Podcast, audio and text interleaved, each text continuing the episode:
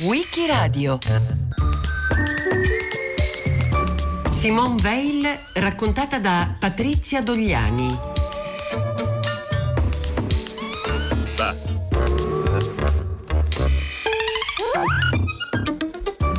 Il 30 giugno 2017 muore a Parigi Simone Veil. 13 giorni dopo avrebbe dovuto compiere 90 anni. Era infatti nata a Nizza il 13 luglio 1927, la più piccola di quattro figli, dei coniugi André Jacob e Yvonne Steinmetz.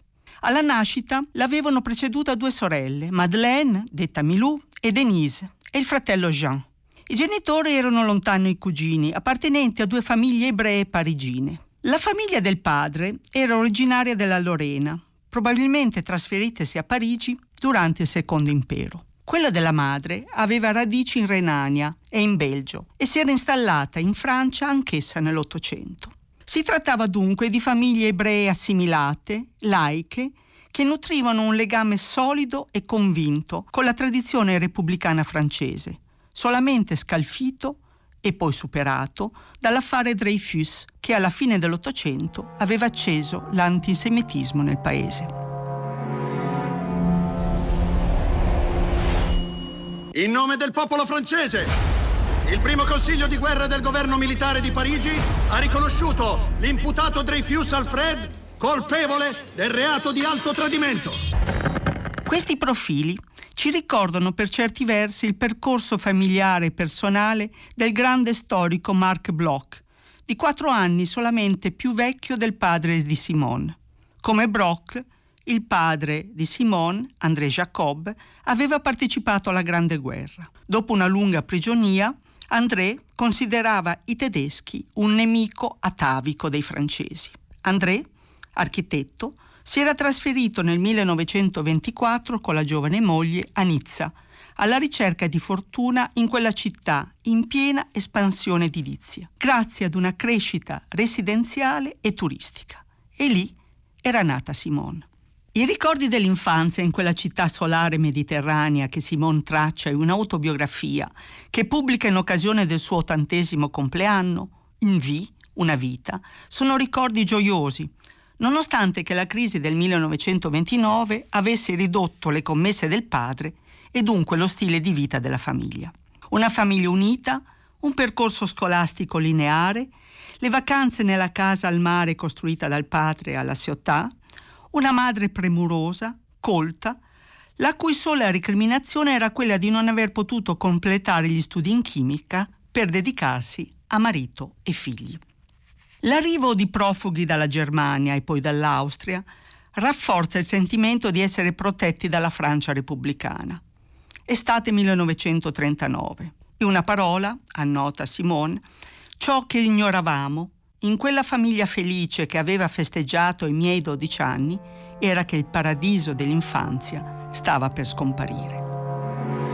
Degli stranieri, dei rifugiati, erano stati arrestati già prima del settembre del 1943, ma il grosso è cominciato dall'oggi al domani, diciamo dopo l'8 settembre, da quando gli italiani se ne sono andati dall'armistizio tra Roma e gli anglo-americani. Il giorno stesso sono iniziati gli arresti.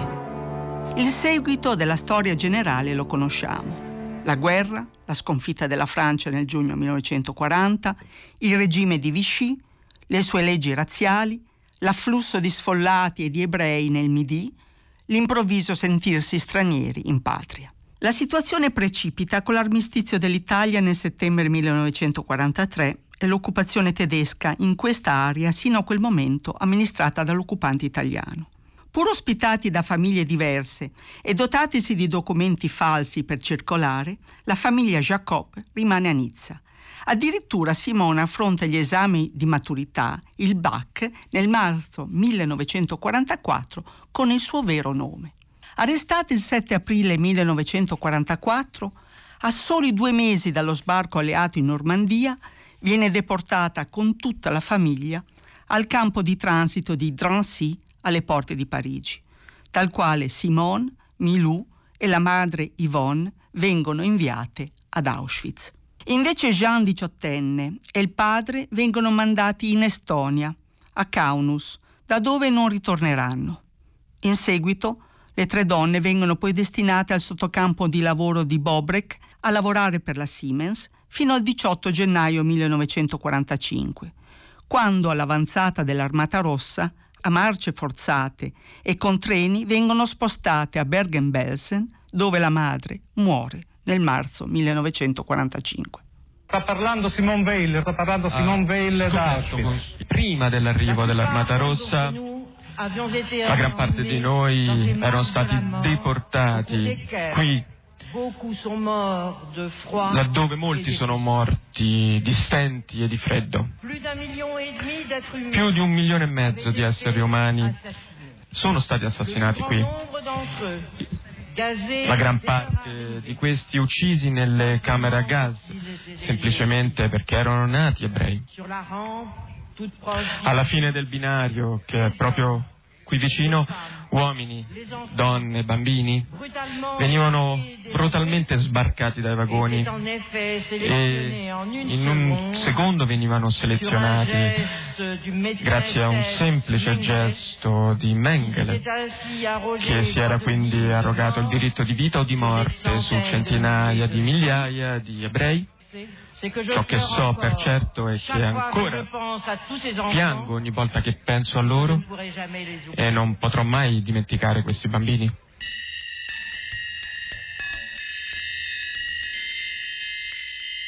Dopo la guerra, Simone e Milou ritrovano a Parigi la sorella maggiore Denise, che aveva partecipato attivamente alla resistenza. Catturata e torturata, era stata deportata come politica al campo di Ravensbrück, vicino a Berlino, e poi a Mauthausen, in Austria, sino alla liberazione di quel campo nel maggio 1945. Questa drammatica esperienza segna per sempre la vita, le scelte, i giudizi i rapporti sociali e politici di Simone. Distinto, ella sceglie la vita dopo la lotta per la sopravvivenza.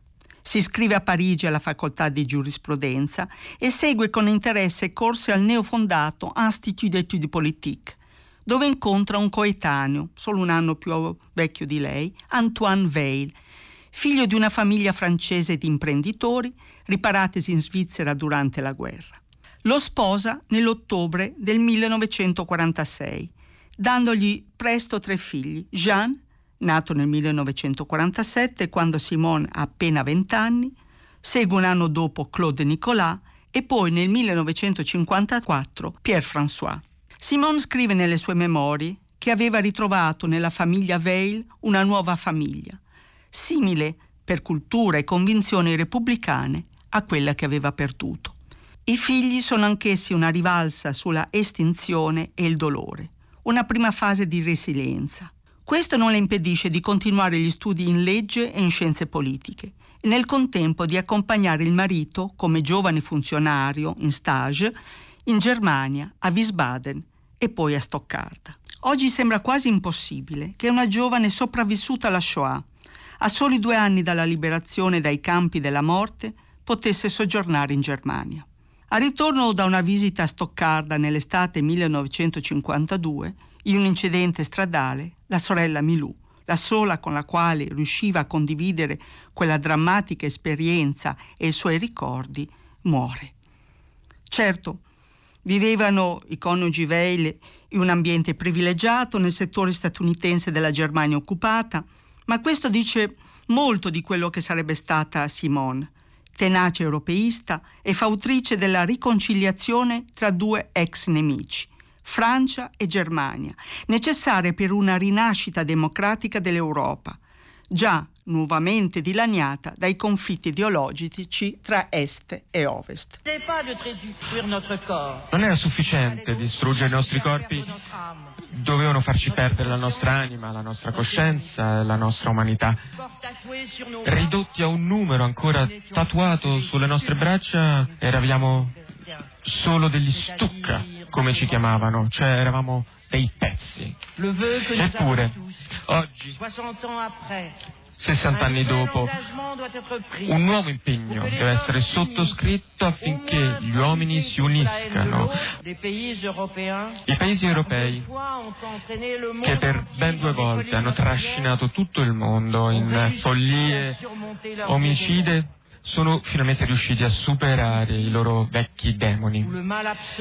Eh, da qui, laddove è stato perpetrato il male assoluto, deve rinascere la volontà. Rinascere la volontà di un mondo di fratellanza, di un mondo fondato sul rispetto dell'uomo e della sua dignità. L'avrebbe sostenuto anche in seguito. La riconciliazione in un popolo e tra popoli è la sola uscita per non essere condannati ad un conflitto perenne, senza fine. Da giurista dubitava che la giustizia internazionale potesse risolvere da sola i conflitti. La stessa tenacia la mette nell'avviare una sua carriera. Lei, giovane madre, non voleva sacrificare le proprie aspirazioni come era avvenuto per la madre. Nel 1954, procuratore tirocinante si prepara a superare il concorso per entrare nella magistratura, aperta dal 1946 alle donne. Avevo 27 anni, un marito, tre figli, un lavoro. Finalmente ero entrata nella vita, scriverà nelle sue memorie. Si sarebbe occupata per sette anni dal 1957 al 1964 di amministrazione penitenziaria presso il Ministero di Giustizia. Questa è la prima grande esperienza lavorativa e in molti sensi politica di Simone. Innanzitutto doveva superare molti pregiudizi un ambiente ancora chiuso e di casta. Era una donna ed inoltre un'ebrea sopravvissuta ai campi aveva già superato l'indifferenza, l'incomprensione e spesso il fastidio con i quali la società francese aveva accolto coloro che erano tornati dalla deportazione. L'antisemitismo strisciante di cui certi facevano mostra, ricorda. C'è un passaggio nelle sue memorie che appare a dir poco scioccante. Cito, qualche anno più tardi, doveva essere il 1950 o il 1951, ad un ricevimento in un'ambasciata, un funzionario francese di alto livello, indicando il mio avambraccio e il mio numero di deportata, mi aveva domandato con un sorriso se fosse il mio numero di guardaroba. Dopo questo episodio, per anni, ho privilegiato le maniche lunghe. Ora si trattava di affermarsi come funzionario della Quarta Repubblica in uno dei momenti più difficili della sua esistenza, la guerra di Algeria. Senza dubbio, a causa di ciò che avevo subito nella deportazione, ha affermato in seguito, ho sviluppato un'estrema sensibilità verso quello che nei rapporti umani genera umiliazione e degradazione. Si impone dunque per migliorare le condizioni di esistenza di prigionieri e in particolare di prigioniere nelle carceri di Francia. Si reca poi in missione in Algeria, ispeziona le carceri dove erano rinchiuse molte centinaia di detenuti politici, condannati a dure pene detentive e anche a morte, la cui esecuzione era stata sospesa nel 1958 da De Gaulle, e riesce a sottrarli alle terribili condizioni del carcere e anche al pericolo di giustizie sommarie in esse, facendoli trasferire in Francia. 18 dicembre 1960. Il presidente francese, generale de Gaulle, si reca in Algeria, dove gli scontri fra arabi e francesi sono sempre più violenti. I paracadutisti sottopongono alla tortura i prigionieri algerini, De Gaulle vorrebbe concedere l'indipendenza all'Algeria, ma l'esercito francese, l'OAS e i francesi d'Algeria si oppongono. È il 19 dicembre 1960. Alla fine degli anni 60 entra come consigliere nel ministero diretto da René Plevin, figura eminente di ex resistente e diviene la prima donna segretario generale del Consiglio Superiore della Magistratura. Quando diviene Simone Veil una figura politica? E come collocarla politicamente nella Francia della Quinta Repubblica? Politica, ma anche senza una vera carriera politica. Spesso considerata liberale di destra, Simone Weil non è facilmente definibile, avendo assunto sempre una propria libertà di vedute. Afferma di essere sin dalla giovinezza anticomunista, ma mantiene legami con molte ex deportate e resistenti del Partito Comunista francese. È fortemente critica nei confronti di De Gaulle, a partire dalla sua posizione anti-europeista, ma con il mondo gollista mantenne molti rapporti, a partire dal legame con René Plevin, il padre del progetto mai realizzato di una comunità europea di difesa. Non è simpatizzante di Mitterrand, però ammette di aver votato più volte socialista. Serve in governi presieduti da Chirac, ma di parte della sua politica prende spesso, anche in maniera fortemente critica, le distanze. Plaude alla nascita dello Stato di Israele, ma non è mai sionista, anzi nella sua carriera politica interverrà più volte nel ricomporre lo scontro di Israele con i paesi arabi, simpatizzando per Shimon Peres, ma mai privilegiando nel suo lavoro di parlamentare europeo i rapporti con Israele. Nel 1968 guarda i movimenti studenteschi con simpatia, quasi con entusiasmo, vedendo in essi un nuovo mondo che nasce contro i privilegi e le caste contro i quali si era sempre scontrata. Insieme al marito, alto funzionario statale delle finanze e poi imprenditore, membro del Movimento Repubblicano Popolare, condivide però un mondo di rapporti con i propri mentori conosciuti in scuole che avevano formato la nuova classe dirigente della Quarta e della Quinta Repubblica, Sciences Po e ENA, di forti legami di amicizia e di servizio per lo Stato. Tutte reti che sin nell'immediato dopoguerra l'avevano messa al centro della politica parigina. Sembra dunque quasi naturale che all'elezione a presidente di Valéry Giscard d'Estaing nel 1974 Veil venga chiamata a far parte dei governi indicati da questa nuova presidenza. Governi presieduti da Chirac e poi da Raymond Barre, in qualità di ministro della salute. Da alto funzionario conosciuto solo in circoli ristretti, improvvisamente Simone diviene una figura popolare tra le più sostenute e contestate dall'opinione pubblica. In qualità di ministra alla salute, tra il 1974 e il 1979, presenta e fa passare in Parlamento la legge per l'interruzione volontaria della gravidanza, che depenalizza l'aborto. Donna ebrea politica Simone Veil, ministro della Sanità, riuscì a far approvare la legge sull'aborto. La legge, dopo una lunga battaglia parlamentare, sostenuta soprattutto dallo stesso Giscard, alla stesura del testo di legge ho lavorato più a contatto con Eliseo che con Matignon, ebbe a dichiarare, dunque più con Giscard che con Chirac, la legge viene approvata nel novembre 1974 e sarebbe stata di sprone per ottenere altre leggi simili in Europa, quale l'italiana. Essa metteva fine a pratiche pericolose e clandestine di interruzione e superava una legislazione ereditata dal regime di Vichy. Veil diviene immediatamente un'icona per il movimento femminista e una nemica per le destre laiche cattoliche antiabortiste. Insieme all'approvazione della legge Veil, e la mette mano alla riforma sanitaria più generale. Nel 1978 Valéry Giscard d'Estaing crea l'Union de la démocratie française, una coalizione di partiti di centrodestra non gollisti, di ispirazione liberale, sia laica che cristiano-democratica e con tale coalizione Veil si presenta alle elezioni europee del 1979, le prime a suffragio diretto ed universale. Tra i candidati eletti anche Simone, particolarmente impegnata nella campagna elettorale che le procura molte preferenze. Nella seduta del 17 luglio 1979, quando al terzo scrutinio finalmente i deputati gollisti raggiungono i centristi francesi e uniscono le loro forze per contrastare due candidati di sinistra italiani, Mario Zagari e Giorgio Amendola, è eletta presidente del Parlamento europeo. Voici le risultat du scrutin. Suffrage exprimé 377. Majorité absolue 189. Monsieur Amendola, 47 voix.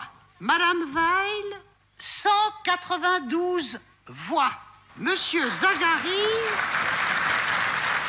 Madame Weil a obtenu la majorité absolue des suffrages exprimés. Inizia così, sulla base di maturate convinzioni europeiste, un decennio nelle istituzioni europee che non abbandonerà mai completamente con il ritorno alla politica francese. Questa vittoria, secondo i ricordi della stessa Simone, è dovuta ancora una volta essenzialmente a Giscard, che ha sempre adorato i simboli che colpiscono l'immaginazione.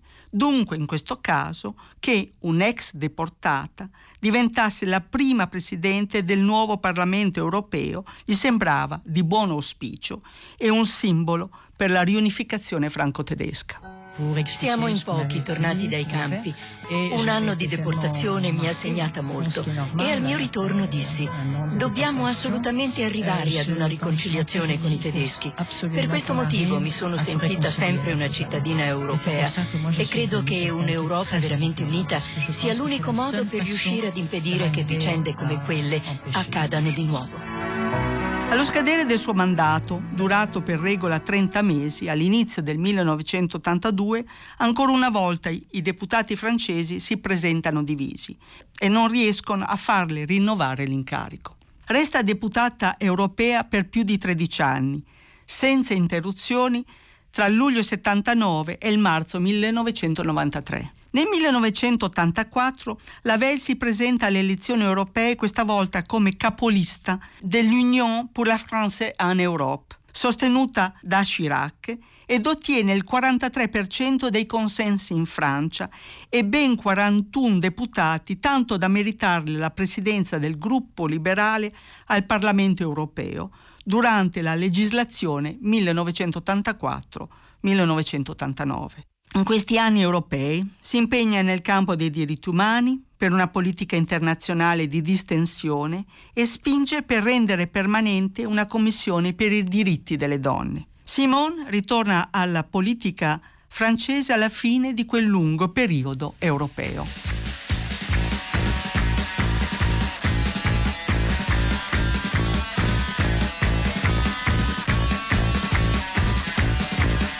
È la prima donna tra il marzo 1993 e il maggio 1995 a ricoprire la carica di ministro di Stato, con incarico agli affari sociali, alla salute e alle politiche urbane nel governo di coabitazione con la seconda presidenza del socialista Mitterrand, governo presieduto da Edouard Balladur. Balladur che nel raggruppamento per la Repubblica aveva sostituito gli ormai logorati Chambon del Mas e Bar, molto vicini alla Veil. Qui vediamo nuovamente il pragmatismo, ma anche la fedeltà ai principi repubblicani ed europeisti di Veil. Ella aveva spesso diffidato di Mitterrand, ma di fronte all'ascesa delle destre xenofobe e antisemite, capeggiate dal fronte nazionale, Simone è pronta a ricredersi su Mitterrand sulla base di una sua politica europeista e delle riforme sociali da mettere in campo di fronte ad una strisciante crisi economica. In quel governo si occupa a fondo della riforma del sistema previdenziale, il cruciale problema pensionistico che riemerge periodicamente nella politica e nelle rivendicazioni sociali in Francia. Allo scadere del suo mandato, con l'elezione di Chirac a presidente e la sconfitta di Balladur, ella torna a occuparsi dei suoi due temi da sempre, le politiche di parità tra uomini e donne e la politica internazionale europea, questa volta profondamente travagliata dalla guerra nei Balcani, lavorando nella commissione presieduta da Leo Tindemans, il popolare belga che sin dal 1974 le era vicino nel lavoro per costruire l'Unione Europea. Con il nuovo secolo è meno ottimista sul processo federalista di Unione Europea. Vede che in Francia, come altrove, le radici e le appartenenze nazionali restano ancora più forti di quelle di una casa comune europea. E la nuova Europa che voleva tutti accogliere non riesce neppure a presentarsi unita di fronte al conflitto nell'ex Jugoslavia. Dopo essere stata membro del Consiglio Costituzionale francese dal 98 e presidente della Fondation pour la mémoire de la Shoah tra il 2001 e il 2007, nell'ultimo decennio della sua esistenza, Simone si ritira lentamente dalla vita politica attiva. Nel 2008 è eletta membro dell'Académie française. Sostiene Nicolas Sarkozy alle elezioni presidenziali del 2007 nel 2012 si avventura ancora una volta in una nuova formazione politica con la creazione insieme ad altri transfughi dalla famiglia politica di Sarkozy di una unione dei democratici e degli indipendenti, laica, liberale e centrista. Nel 2002 aveva perso il terzogenito Claude Nicolas all'età di 54 anni. Nel 2004 era tornata con i figli e i nipoti a visitare Auschwitz. Nel 2013 perde l'amato marito Antoine e l'ultima sorella, la resistente Denise, e da quel momento esce dalla scena pubblica. Durante la sua vita aveva collezionato più di una ventina di lauree honoris causa, conferitele da università sparse nel mondo. In Italia nel 1982 da Urbino, nel 2006 da Cassino, nel 2009 da Bologna e molte onorificenze francesi e straniere, conferitele anche da paesi postcoloniali e in via di sviluppo. Molti gli istituti scolastici in Francia che hanno preso il suo nome. Con la sua scomparsa, il 30 giugno 2017, la sua esistenza pubblica non termina. Addio a Simone Veil. È morta Simone Veil. Addio a Simone Veil. La Francia perde una madre nobile della Repubblica. Parigi e l'Europa piangono Simone Veil, morta a 89 anni. Possa il suo esempio ispirare i nostri connazionali, è il tweet del presidente francese Macron, rivolgendo le condoglianze alla famiglia. Sono importanti lotte per i diritti delle donne. Ad un anno dalla sua morte, il presidente Emmanuel Macron non da meno dei suoi predecessori, nell'individuare gesti simbolici e personaggi che potevano definire le sue radici, liberali ed europeiste, decide che le salme di Simone Veil e di Antoine, in qualità di suo compagno, Simone aveva esplicitamente voluto riposargli a, fianco dopo 65 anni di vita in comune, Macron dunque dispone che vengano deposte all'interno del Pantheon di Parigi, dove sono raccolti i grandi di Francia. Il primo luglio 2018, dunque, avviene la cerimonia di traslazione che parte dal memorial della Shoah. Macron ricorda in quell'occasione che, nonostante le sofferenze patite da questa donna, è la conferma che alla fine la dignità e l'umanità prevalgono sull'umiliazione e sulla barbarie. Le spoglie di Simone Veil e del marito, l'avvocato Antoine Veil, sono state trasferite stamani dal memoriale della Shoah. I feretri portati a spalla lungo Rue Soufflot, ricoperta per l'occasione di un lungo tappeto blu che simboleggia la pace e l'Europa, sono arrivati al Pantheon, dove poco fa il presidente Macron ha pronunciato un discorso solenne.